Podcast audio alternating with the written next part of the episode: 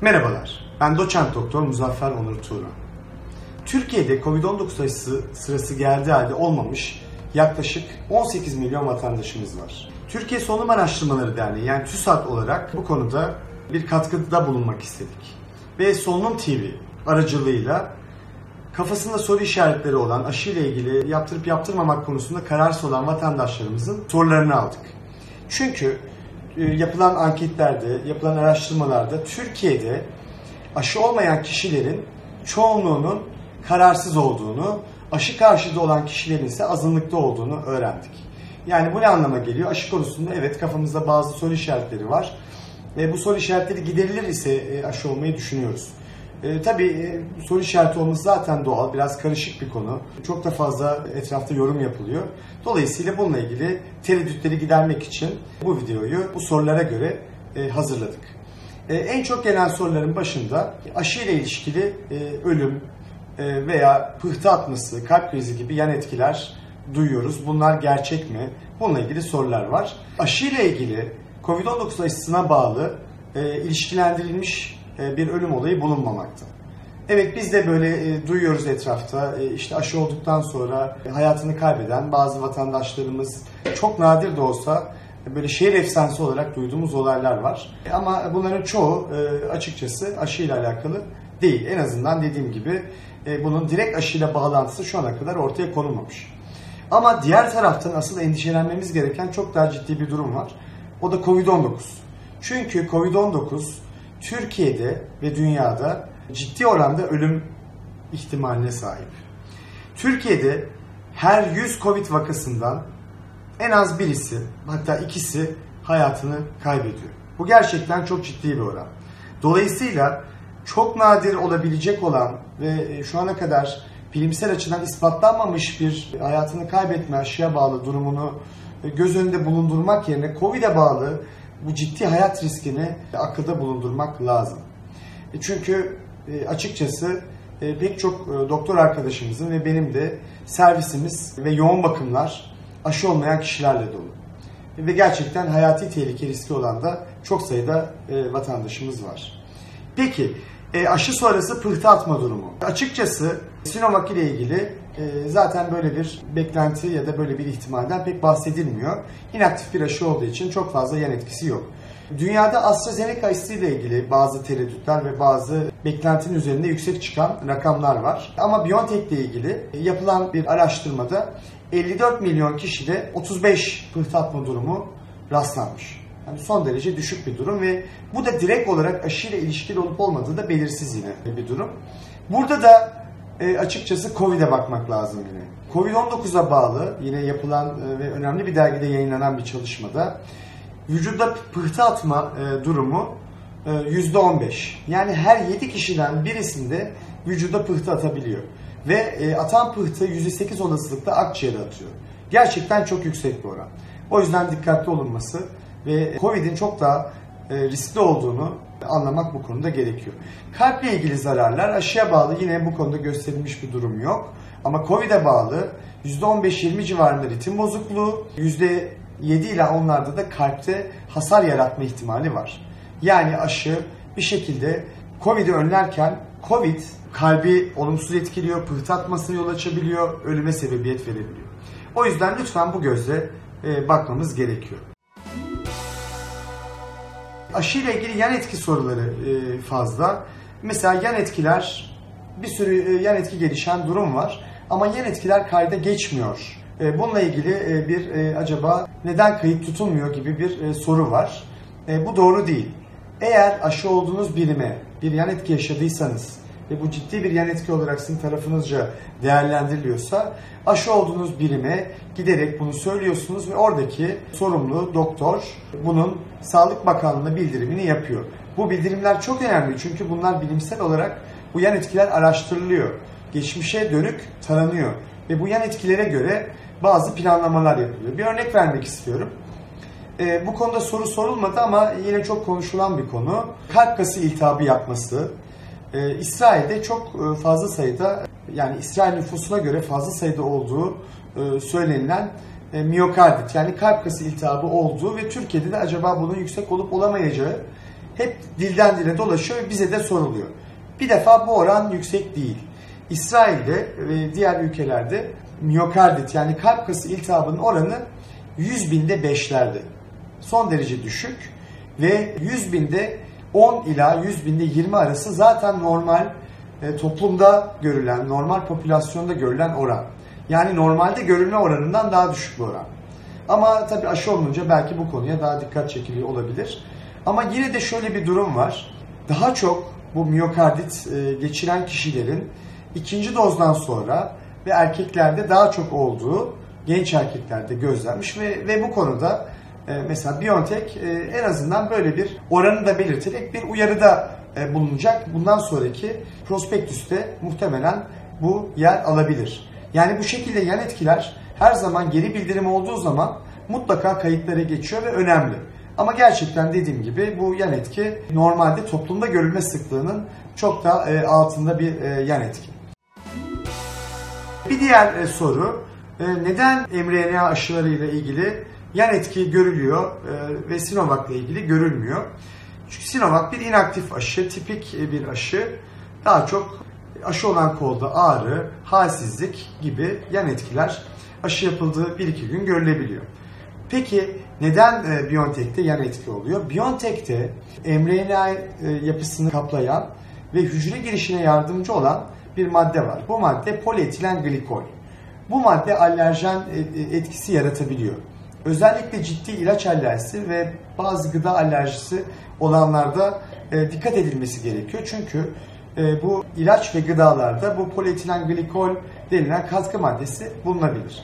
Eğer çok ciddi e, alerjiniz varsa e, bir alerji doktoruna e, aşı olmadan önce, Biontech e, düşünüyorsanız olmadan önce gözüküp e, bununla ilgili sorularınızı sorabilirsiniz. Mutlaka bununla ilgili polietilen glikolün bunun içerisinde olup olmayacağı araştırılacaktır ve size bu konuyla ilgili gerekli yanıt verilecektir. Veya siz de e, bu e, mevcut ilacın e, içerisinde bu madde olup olmadığına e, bakabilirsiniz. Yani e, Biontech ile ilgili en sık gözüken ve en daha doğrusu tehlikeli olabilecek yan etki zaten e, bir şekilde e, alerjik yan etkiler.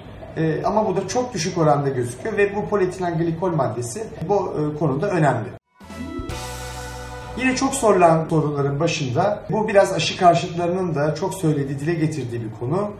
Aşının ruhsatı yok, faz 3 çalışması tamamlanmamış Biontech aşısının Türkiye'de acil kullanım onayı yok. Biz bu aşı nasıl oluruz? Şimdi e, öncelikle hem Sinovac hem BioNTech e, aşılarının faz 3 çalışması var. Fakat şöyle bir durum var. Bir aşının veya ilacın ruhsat alabilmesi için tüm faz 3 çalışmalarının tamamlanması gerekiyor. BioNTech ile ilgili e, gebelerde ve küçük yaşta çocuklarla ilgili olan faz 3 çalışmalar devam ediyor. Bu devam ettiği için ruhsatla ilgili sadece bir gecikme var ve bunun Eylül 2021'de e, ortaya çıkma, verilme ihtimalinden bahsediliyor.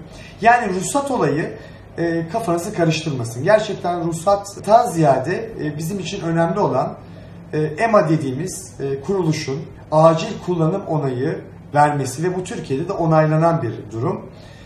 Bu çok önemli çünkü neden acil kullanım onayı veriliyor? Çok güvenilir bulunduğu için, etkili olduğu düşünüldüğü için bu onay veriliyor. Ruhsatı beklemeden yapılan çalışmalarda yüksek etkinliği gözlendiği için acil kullanım onayı aldı BioNTech aşısı. Yani faz 3 ile ilgili durum bu. Aynı zamanda Türkiye zaten Sinovac çalışmasının faz 3 fazı Türkiye'de de gerçekleştirilmişti Hacettepe'de. E, aynı zamanda Türkiye BioNTech çalışmasının da ilk çalışmasının bu. Şu an devam etmiyor. Bu ilk çalışmasının da faz 3'üne hasta vermiş durumda. Yaklaşık 500 hasta Türkiye'den bu çalışmaya katılmış durumda. Yani faz 3 çalışmaları sonuçta bizim aşı olmamızın güvenilirliğini ölçen e, ve yan etkisinin e, az olduğunu ortaya koyan faz 3 çalışmaları zaten yayınlanmış durumda. O, o yüzden içiniz rahat olsun. Acil kullanım onayı var. Faz 3 çalışmalarının bizimle ilgili kısmı tamamlanmış durumda. Ha, gebelerle ilgili ve küçük çocuklarla ilgili çalışmalar devam ediyor. Bir diğer e, sorulan soru da onan formu ile ilgili. Neden bize Biontech aşısı olurken onan formu imzalatılıyor? E, aşı ile ilgili ciddi yan etki olacağından mı korkuluyor? Üretici neden sorumluluk almıyor gibi bazı sorular var. Şimdi şöyle, biraz önce bahsettiğim alerjik yan etkiler çok nadir de olsa e, gözlenebiliyor. Bu tabii 100 binde, e, 200 binde bir e, görülebilecek olaylar. Bununla ilgili sonuçta en ufak bir girişimsel müdahale yaparken artık zaten her girişimsel müdahalede ona form alınıyor. Aşı da sonuçta bir girişimsel müdahale gibi düşünülebilir. Ayrıca sonuçta e, bu yan etki olma ihtimali olduğu için bu e, onan formu alınıyor. Sinovac'ta niye alınmıyor? Sinovac'ta böyle bir e, yan etki olmadığı, e, gelişme şansı pek olmadığı için bu e, onan formu alınmıyor. Yani onan formuna da çok takılmayın. Ha bir de e, onan formuna gelmişken şöyle e, sorular da çok var. İleriye dönük yan etkilerle ilgili e, onan formunda ileriye dönük yan etkileri tam bilinmemektedir yazıyor. Bu bizi çok tedirgin ediyor. Gerçekten tedirgin olmakta aslında haklı olunabilecek bir konu. Ama şunu bilmek lazım. mRNA aşıları pandemi olunca birden çıkmadı. Bugün çıkan aşılar değil. Zaten vardı bunlar. Üzerinde 10 yıllarca, 20 yıldır, belki 30 yıldır bu çalışmalar, araştırmalar yapılıyor.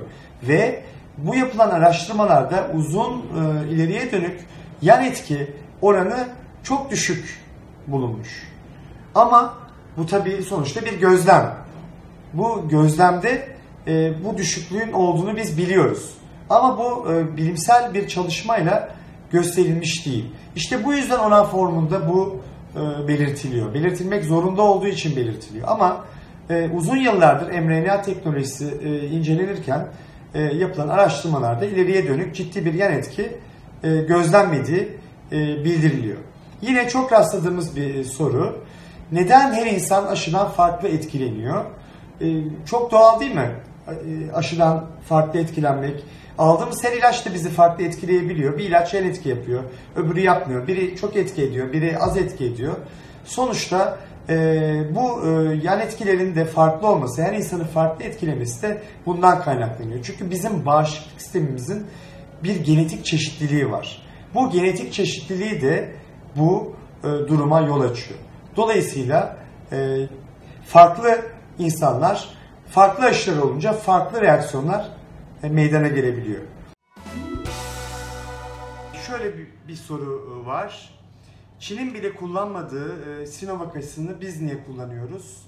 Neden Çin'de kullanılmıyor? Bu doğru olmayan bir bilgi. Çünkü Çin'in kullandığı iki tane başlıca aşı var. Birisi Sinopharm, birisi de Sinovac. Ve bunların ikisi inaktif e, aşı. Ve e, Çin de aynı bizim gibi Sinovac aşısını kullanıyor. Kullanmıyor gibi bir şey, bir durum söz konusu e, değil. Olduğumuz aşılar bizi en az 3 ay koruyor. Aşı olmanın mantığı ne? Böyle bir soru var bir de. bu da çok doğru bir düşünce değil. yapılan çalışmalarda Sinovac aşısı ortalama 6 ay koruyuculuğa sahip. Tabi bu ikinci dozdan itibaren 6 ay. Ve aynı şekilde e, olduğumuz Biontech aşısı da ikinci dozdan sonra 9 ila 12 ay koruyuculuğa sahip. Ha şöyle bir durum var. Sinovac aşısının e, ikinci dozundan sonra bazı yapılan çalışmalarda 3. aydan itibaren antikor seviyesinin düştüğü, düşebildiği gözlemlenmiş. Ama bu 3 ayda bir aşı olunması gerektiği anlamına e, gelmiyor. Şu an için yani yapılan bilimsel çalışmalarla Sinovac'ın en az 6 ay, e, BioNTech'in ise 9 ila 12 ay koruyucu olduğunu e, tabii ki ikinci dozlarından sonra e, biliyoruz. O yüzden 3 ay koruyan bir aşıyı değil, daha uzun süreli koruyan bir aşıyı e, biz oluyoruz. Ve aynı zamanda bir de şöyle bir durum var. E, üçüncü dozdan itibaren olduğumuz aşılar hatırlatma hissi. Yani iyi ki gibi düşünmemek lazım. Ne kadar koruyucu olduğu üçüncü dozların şu an bilinmiyor. Bu konuda bilimsel bir çalışma ne kadar süre koruyacağına dair yok. Fakat e, üçüncü doz e, ilk iki dozun bir hatırlatması olduğu için sürekli bu aynı süre koruyuculuk anlamına gelmiyor. Belki bu aşıyı ileride bu aşıları e, aynı grip aşısında olduğu gibi ya mevsimsel dönemlerde ya da belli dönemlerde yılda bir kez olacağız. Yani bunu bilmiyoruz tabii. Bunu önümüzdeki süreç gösterecek. Diğer soru, bu aşılar eksi 70 derecede saklanması gerekiyor. Ee, neden eksi 70 derecede saklanmıyor? Tabii bu Biontech için aslında sorulmuş olan bir soru. Ancak tabii bazı değişiklikler yapıldı. Çok da oldu aslında yapılalı. Sonuç olarak Biontech aşısı 2 ila 8 derece e, arasında e, bir ay saklanabiliyor. Dolayısıyla e, eksi 70 derecede korunmadığını, saklanmadığını, dolayısıyla etkisiz olacağını düşünmek yanlış. E, çünkü e, bu şekilde e, bir düzenleme getirilmişti Biontech aşısının e, saklama zorluğu yüzünden. Sorulara devam ediyoruz. E, Ben neden doğal bağışıklığımı e, mahveden bir sıvı e, alayım? Ben eğer enfekte olacaksam, Covid geçiriyorsam bunun geçirdiği, bunun oluşturduğu doğal bağışıklık daha yüksek. Neden aşı olmayı tercih edeyim? Şimdi tabii ki bu durum böyle değil. Birincisi aşı olmanın çok öyle aşı karşıtlarının söylediği kadar tabii ki bir yan etkisi ya da hani nasıl diyeyim komplikasyon dediğimiz aşı sonrası durum yok. Çok artık nadiren bunlar oluyor ve bunlar da e, zaten bildiriliyor. Sağlık Bakanlığı bildirilmesi gerekiyor. Fakat Covid gerçekten tehlikeli bir hastalık ve ölümle ve e, akciğer sekeli, akciğerde iz bırakma ile sonuçlanabiliyor. Bizim yaptığımız bir çalışma e, şu an yazım aşamasında %50'ye yakın akciğer tutulumu olan COVID-19 hastaları yarıya yakın akciğerinde iz bırakmış. Ve bu hastalarda tabii ki daha sonradan da sorun yaşıyorlar. Gelelim doğal bağışıklık kısmına. Yani hastalığı geçirmek aşı olmaktan daha fazla antikor oluşturmuyor. Hatta yapılan e, çalışmalarda e, aşının e, hastalığı geçirmeye göre daha koruyucu olduğu gösterilmiş durumda. Yani ben doğal bağışıklığım neden etkilensin, kendi bağışıklık sistemime neden dışarıdan bir şey sokayım gibi bir durum söz konusu değil. Zaten olduğumuz aşılarda bağışıklık sistemini bir şekilde o virüsün vücuda girişine karşı hazırlıklı kılmak, antikorları hazır tutmak için e, uygulanan aşılar. E, aşılama ilk kez yapılmıyor, yıllardır yapılıyor ama nedense maalesef ki aşı karşıtları bunu sanki ilk defa aşılanıyormuşuz gibi lanse ediyorlar. Lütfen bunlara inanmayın, bu tür düşüncelere e, prim vermeyiniz.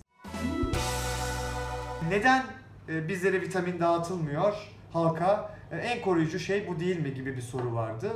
Yani tabii ki vitamin bir şekilde bağışıklık sistemimizi güçlendiriyor, kuvvetlendiriyor ama destek. Yani vitamin bir destek. Vitamin almamış, vitamin kullanmayan birisi Covid olabileceği gibi vitamin kullanan birisi de Covid olabilir. Sadece bu bir destek. Yani vitamin bir belirleyici, belirleyicilik vitaminde söz konusu değil. E, ama tabii e, C vitamini, D vitamini alanlarda sonuçta bir şekilde hastalık daha e, yavaş seyredebiliyor, daha e, fazla ilerlemiyor olabilir. Hani bağışıklık sistemini hazır tutmak için bir destek olabilir ama asla tamamen Covid ile mücadele edecek bir şey değil vitamin. Dediğim gibi bağışıklık sistemini bir şekilde destekleyen bir sadece madde olarak adlandırabiliriz. Bir diğer soru, benim de en çok takıldığım soru bu. Çünkü gerçekten mantıken beni en çok yani düşündüren e, soru bu. Aşı olanlar aşılarını oluyorlar. Onlar kendi aralarında zaten aşı olanlarla muhatap olsun. Biz aşı olmayanlara kimse müdahale etmesin. Biz de aşı olmayanlarla muhatap olun. Bizim kime ne zararımız var? Yani böyle bir düşünce tabii ki söz konusu olamaz. Bir, şimdi aşı olmayanlar kendilerini düşünmüyorlarsa etrafındakilerini de düşünmeleri lazım. Sonuçta etrafında aşı olsa dahi, şimdi aşı tamamen koruyucu değil. Belli bir oranda koruyor ya da hastalığın en azından e, zatürenin e, veya akciğer tutulumunun çok ileri gitmesini engelliyor. Hastalığın çok e, ileri aşamalarda olmasını engelliyor. %100 hastalıktan koruyor gibi bir şey söz konusu değil. Bir, kendileri hasta oldukları zaman kendilerini düşünmüyorlarsa eğer etrafındakini düşünsünler. Mesela etrafında yaşlı kişiler, pek çok hastalığı olan kişiler, mesela şekeri, tansiyonu olan kişiler varsa bu kişiler risk altında. Aşılı olsalar dahi. Çünkü bu hastalığı geçirme, hastalığı taşıma ve bu hastalığı bu kişilere bulaştırma gerçekten onların yeniden hastalanmalarına veya hastalığı aşılı olmalarına rağmen geçirmelerine sebebiyet verebilir. Yani böyle bir dünya yok.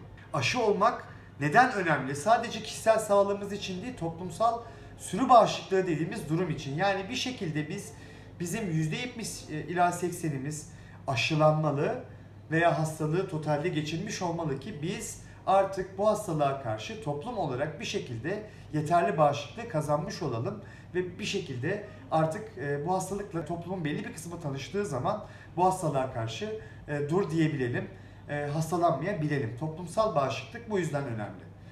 O yüzden aşılarımızı gerçekten olmamız gerekiyor. Olmamak gerçekten ve bu şekilde aşı olmayanları kendi haline bırakın. Siz aşınızı oldunuz zaten gibi bir düşünce kesinlikle ve kesinlikle doğru değil. Ee, onun dışında bir sürü Covid ilacı kaldırıldı. Bunlar pek çok kişiyi öldürdü, pek çok kişiye zarar verdi. Bu yüzden kaldırıldı gibi bazı yaklaşımlar var. Bunlar da doğru yaklaşımlar değil. Evet, şu an Covid e, hastalığının net bir tedavisi yok. Şu ilaçla tedavi olacak, şu ilaç Covid'i iyileştirecek diye bir şey yok. Mesela şu an kullandığımız e, favipiravir virüsün e, bir şekilde çoğalmasını engelliyor. Ve bu şekilde hastalığın ilerlemesini engelliyor. E, ve bu yüzden etkin bir e, ilaç. E, ancak hastalığı tamamen tedavi edecek ilaç henüz bulunmadı. Bu yüzden aşılama bu kadar önemli. Anlatabiliyor muyum? Covid hastalığının tedavisi şu an yok. Sonuçta favipiravir veya bazı pıhtatmasını engelleyici ilaçlar veya kortizon ilacı bağışıklık sisteminin fazla çalışmasını engellemek, hastalığın ilerlemesini engellemek için uygulanabiliyor ama bunların hiçbirisi COVID'i tam olarak tedavi etmiyor. O yüzden ölüm oranları hala yüksek seyrediyor. O yüzden aşılanma bu kadar önemli ama bu ilaçlar zarar verdiği için e, değişmiyor. Rehberler değişiyor, güncelleniyor. Neden? Çünkü daha etkin olabilecek, e, Covid'e daha sıkı durabilecek olan bazı e, ilaçlar tespit edildiği zaman bir değişiklik yapılıyor. Yani bu da doğal bir durum. Çünkü daha etkin e, olacağını düşündüğümüz ilaçlar e, gündeme geldiği için e, bu şekilde daha etkin olabiliyor. E, onun dışında şu şekilde e, sorular var. Ben Covid hastalığını geçirdim. Hiç ateşim çıkmadı E, ama aşı oldum ateşim çıktı. Yani aşı daha zararlı değil mi? Yani bu da çok yanlış bir düşünce. Bununla birlikte bir soru daha var. O ikisini birleştirip cevaplamak istiyorum. Aşı sonrası neden grip gibi oluyorum? Yani hastalığımı geçiriyorum ben. Böyle de bir yaklaşım var. Bu iki yaklaşım da e, doğru değil.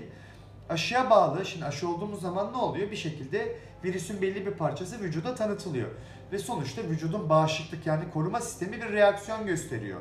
E, bir gelişim kaydediyor E, ve bunun e, biz yanıtını görüyoruz. Erken dönem yanıtını evet ateş olarak görebiliriz. Böyle grip olmuş gibi görebiliriz. Bu vücudun verdiği reaksiyon.